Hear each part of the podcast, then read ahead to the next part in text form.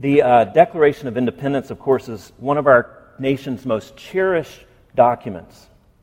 But it went through, like other documents, many uh, revisions and many drafts. And before the days of computers and the delete key, where you could just conveniently erase the thought that you had a few moments ago, changes were often made on the document itself, on top of the other words. They were either erased or written in such a way kind of like you change your report card from a, you know, an A to a B or something like that. You probably want to go the other way, but you know what I mean. You write over it in such a way that it looks like what you want it to say. Well, scientists at the Library of Congress have been, uh, been able to uncover recently these hidden layers of the Declaration of Independence that weren't other, otherwise uh, visible to the naked eye. And they could see, they discovered in 2010 that Thomas Jefferson made a very interesting word correction when he was writing the very final draft. He had originally written the phrase, our fellow subjects, but in the final draft, he had changed it to our fellow citizens.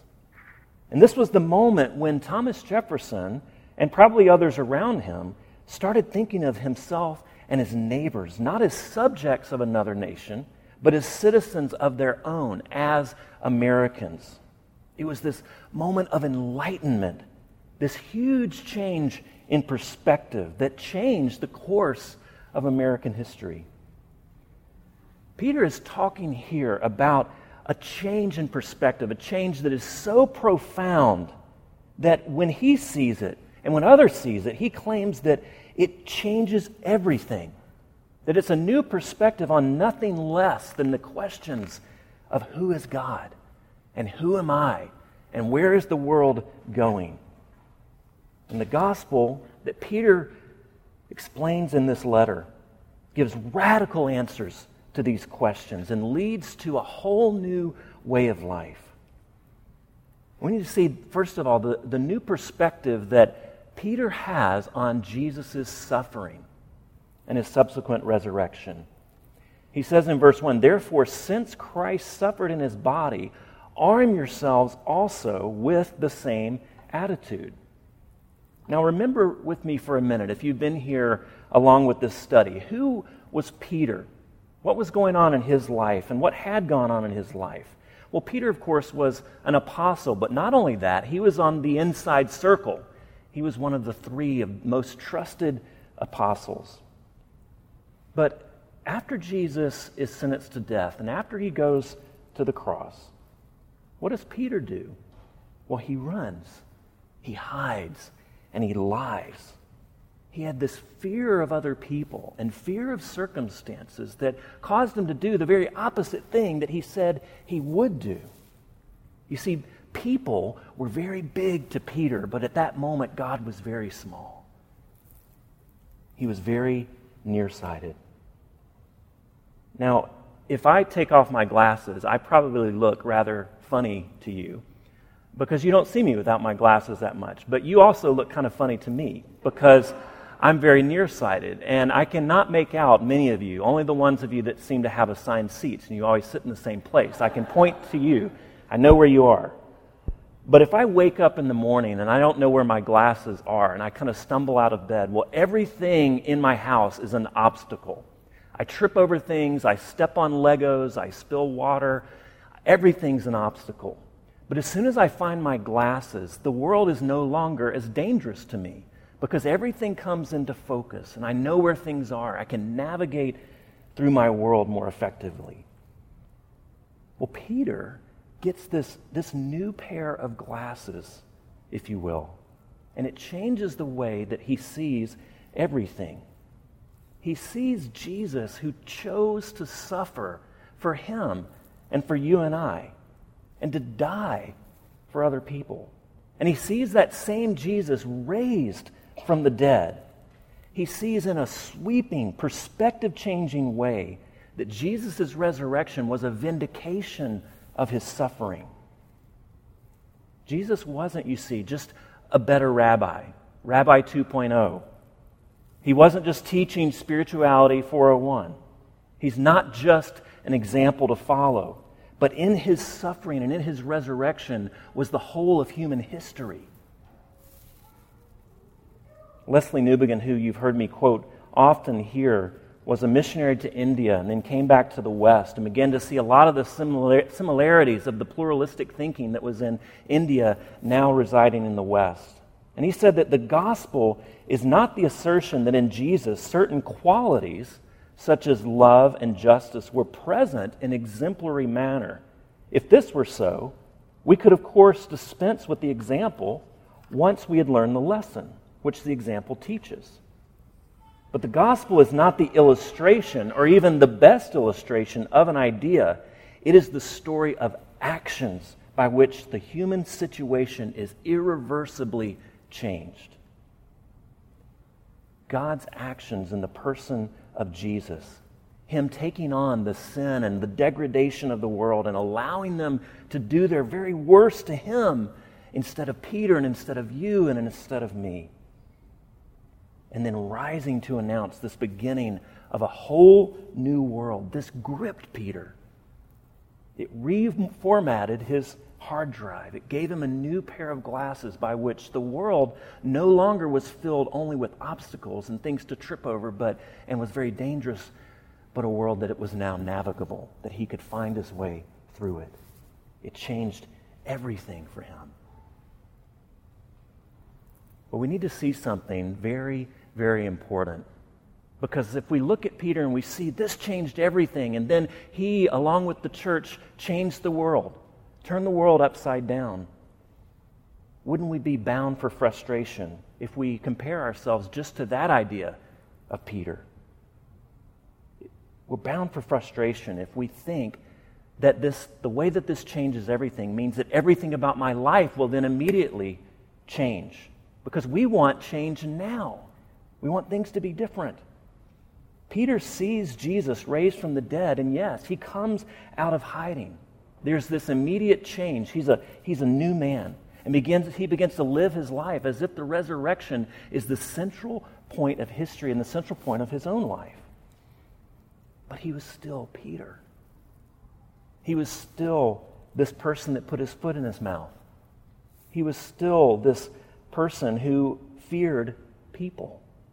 And often people seemed very big to him and God seemed small. And that was a struggle that he continued with. And we see this because Paul writes in Galatians, the Apostle Paul writes in Galatians about this time uh, in Peter's life that was probably at least a decade or more after the events of the resurrection. And we see that Peter continued to struggle with the fear of others. Paul had to confront him because Peter had begun to give in to this religious sect that had pressured him to separate from the Gentiles, to separate from all of these people who were flocking to Jesus. They wanted Peter to join them in dividing the church along ethnic lines. And Peter caves. The gospel changed everything. But years later, he's still wrestling with this fear of people. He's still wrestling to see the implications of the gospel ripple out from the center. Even the great Peter, the apostle, pillar of the, the early church, needed help to see where he was falling short. He needed a brother like Paul to come alongside him and tell him that he was living in an inconsistent way to his confession of faith, that he was living in an inconsistent way with the gospel. The gospel does have the power to change everything. But it's not a magic wand whereby all the ways that you've gone about life, all your old patterns of thought, all of your unhealthy instincts just go away in an instant. The gospel changes everything, but it has to reverberate out in your life, and you need help doing that. And that's why you're here. And that's why Peter, understanding this, says, arm yourself. Peter is saying that you have to intentionally arm yourself with the same attitude, the same mental disposition, the same resolve that led Jesus to go to the cross and suffer. Only then, only if you intentionally, regularly arm yourself with that mental disposition, with that resolve, can you then move on to verse 2 where he says, Don't live the rest of your earthly lives for human desires, but rather for the will of God. For you have spent enough time in the past doing what pagans choose to do, living in debauchery, lust, drunkenness, orgies, carousing, and detestable idolatry. It's a very curious list. And perhaps it's hard for us to relate to this list because it sounds so degenerate, sounds so kind of gross and weird. It's what we imagine maybe going on behind the walls at the, the Playboy Mansion. But what's the common denominator to these behaviors? Well, these represented to Peter in his context a life of self absorption. These were common ways that people went about living only for themselves. These were the things that Peter's exact audience needed to leave behind and walk away from. And we need to consider that absolutely this list is relevant to us. And we need to think about our own lives in light of this list. But what's below the list? What's deeper? How are some ways that maybe in our day we are living in a self absorbed way? What about our context? Is it overwork? Do we overwork because success, achievement, materialism is our idol? It's our way of controlling life? Or maybe it's selfishness with our time because comfort, new experiences, the great outdoors, recreation is the God that we're serving. And so, therefore, we're too busy to be the kind of pe- people that Paul was to Peter because we're not around. Maybe it's passivity in our relationships, in our family, with people at work. Maybe it's a lack of intimacy in relationships that exist here at church because either we're afraid of confrontation or we're afraid of what people might discover about us if we let them in too close.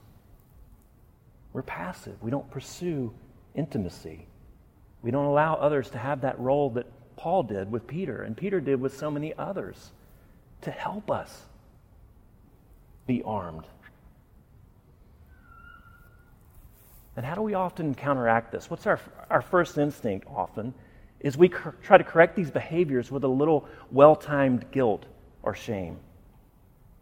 If I was a better friend, if I cared more about that person, I would have been there for them. If I really loved Jesus, I wouldn't work so hard or drink so much. If I weren't such a pervert, I wouldn't have thoughts like that.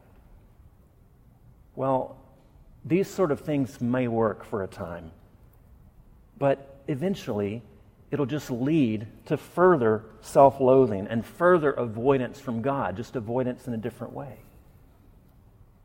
The only thing that works, and by works I mean changes you holistically, is by knowing and acting upon the fact that God doesn't shame you, God doesn't loathe you. In fact, in fact, he delighted in you so much that he was willing to suffer for you, that he chose to go to the cross for you, that he loves you not because of what you do for him, but just because. Because he is love. That's why you are loved. And when you choose to suffer, when you choose to sacrifice, when you choose to do away with the old life, you're aligning yourself with that love, with your Savior. And you get to feel His joy. You get to feel His presence. You get to be armed against the obstacles of the world. You get to know how to navigate life as it is and life as it will be when you get this, you come to understand that these rules, the putting off and the putting on, these behavioral guidelines and, and law, you come to understand that they are the embodiment of love for you. They are the way that God cares for you.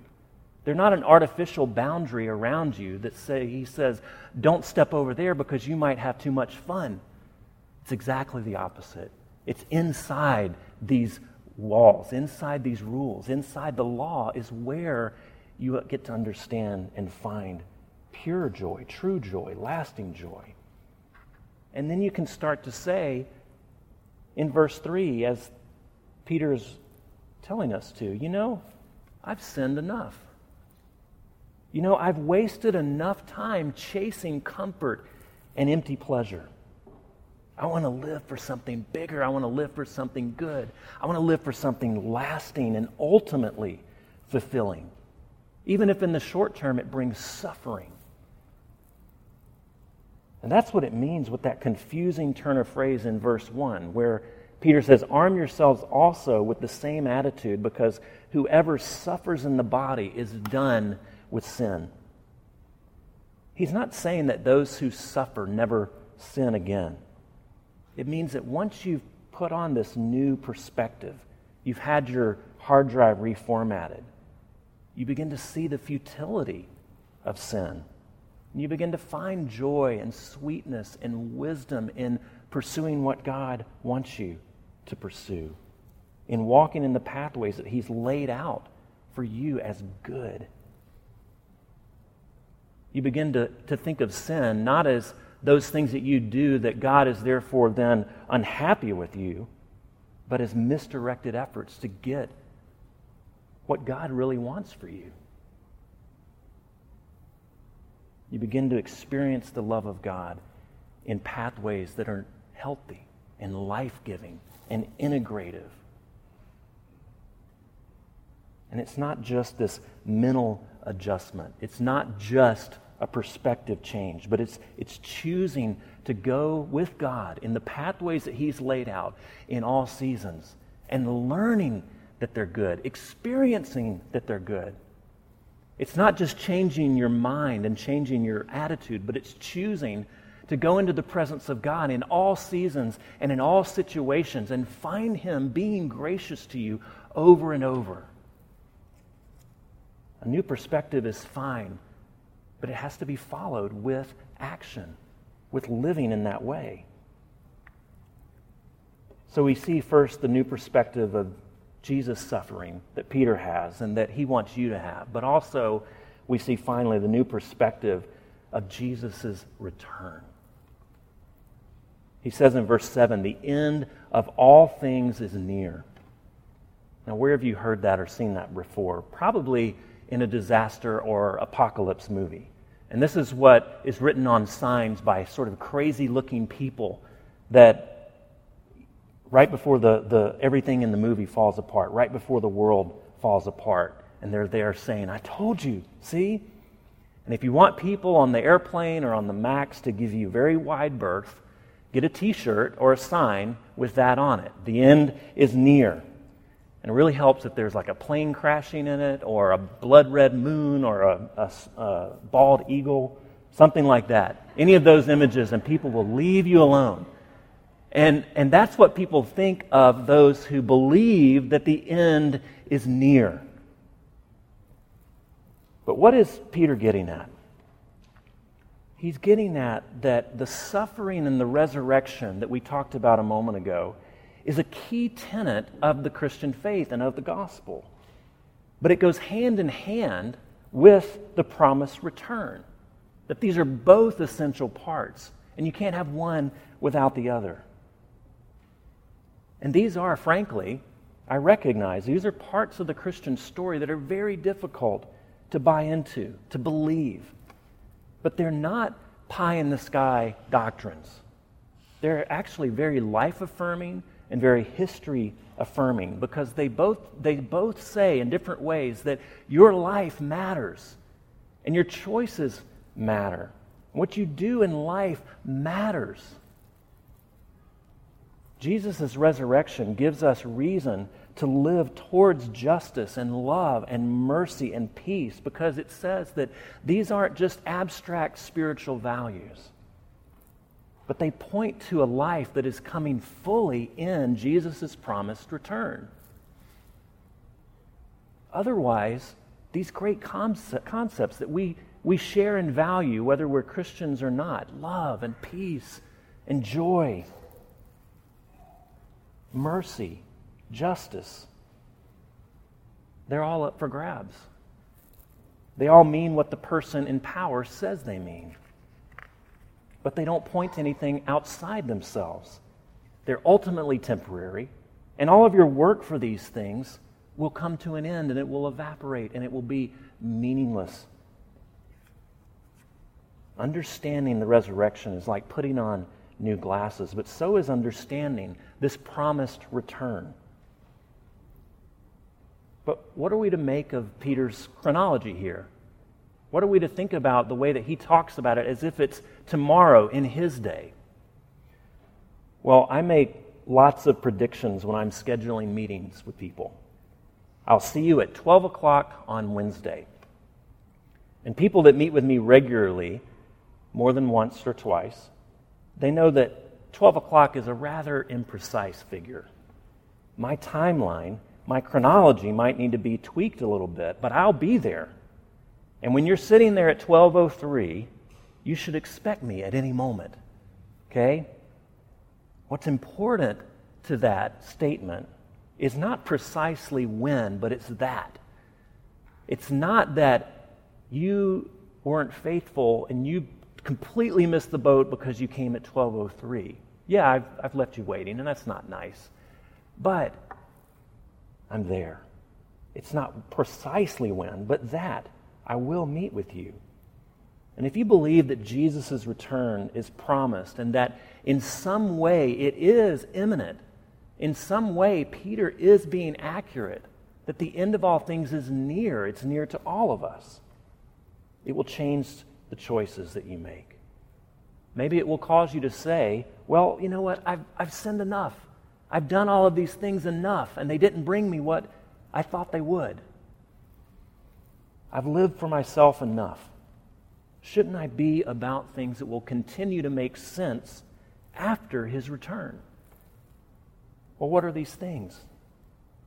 And this just quickly, it's a long passage. We just have to kind of just kind of skip through these. What are these things? These things that continue to make sense, that make sense now and in the world to come. Verse 7 Be alert and of sober mind so that you may pray. Verse 8 Love each other deeply. Verse 9 Offer hospitality to one another without grumbling. Verse 10 Use whatever gift you have received to serve others. Do you see, these are things that make no sense whatsoever if you're living for yourself, if you're self absorbed, and you're just looking to get as much out of life as you can for yourself. These make no sense. But if you're living because Jesus was resurrected, and you know that you will be too, and you're awaiting that final return, then these make utter sense. In fact, you shouldn't be living in any other way. They matter because they mirror those things that God desires for you now. And they mirror those things that will exist for eternity. That those terms do have value, they do have meaning. They're not up for grabs because they're given by God, they're created by God, and they will exist forever. And so live in those ways. And whether you do those things, when you run yourself through that grid, you say, whether I'm doing these things in some regular, though imperfect way. That's how you know whether you see. That's how you know whether you've got the right pair of glasses on, whether you've gotten the, that new perspective, whether your perspective is rich with the gospel or rich with your own interests. As we come to our confession of faith, and particularly to the table, the Lord's table is arming us to live in that way. It's arming us with the resurrection and with the promise of Jesus' return. And we participate in this meal together because it's not just you as an individual, it's not just me as an individual, but it is us that are awaiting Jesus' return and awaiting that feast that will never end, that we'll be able to feast upon his resurrection and everything it implies love, justice, mercy, peace, joy forever. So let's come to the table now so that we can begin, maybe for the first time, to live out of those two twin realities. Let's pray. Father, I pray that you would be with us as we seek to find our way in the world, that we would live with wisdom. And then, if what you say is true, if your son is true, if his death and resurrection really happened, then it makes no sense to continue living pretending that we're in control. Father, would you help us to give up that control as individuals, as a church, that we would give up our presumption of control, our illusion of control, so that we can serve. As we confess our faith, as we come to the table, would you do just that? We pray in Jesus' name. Amen.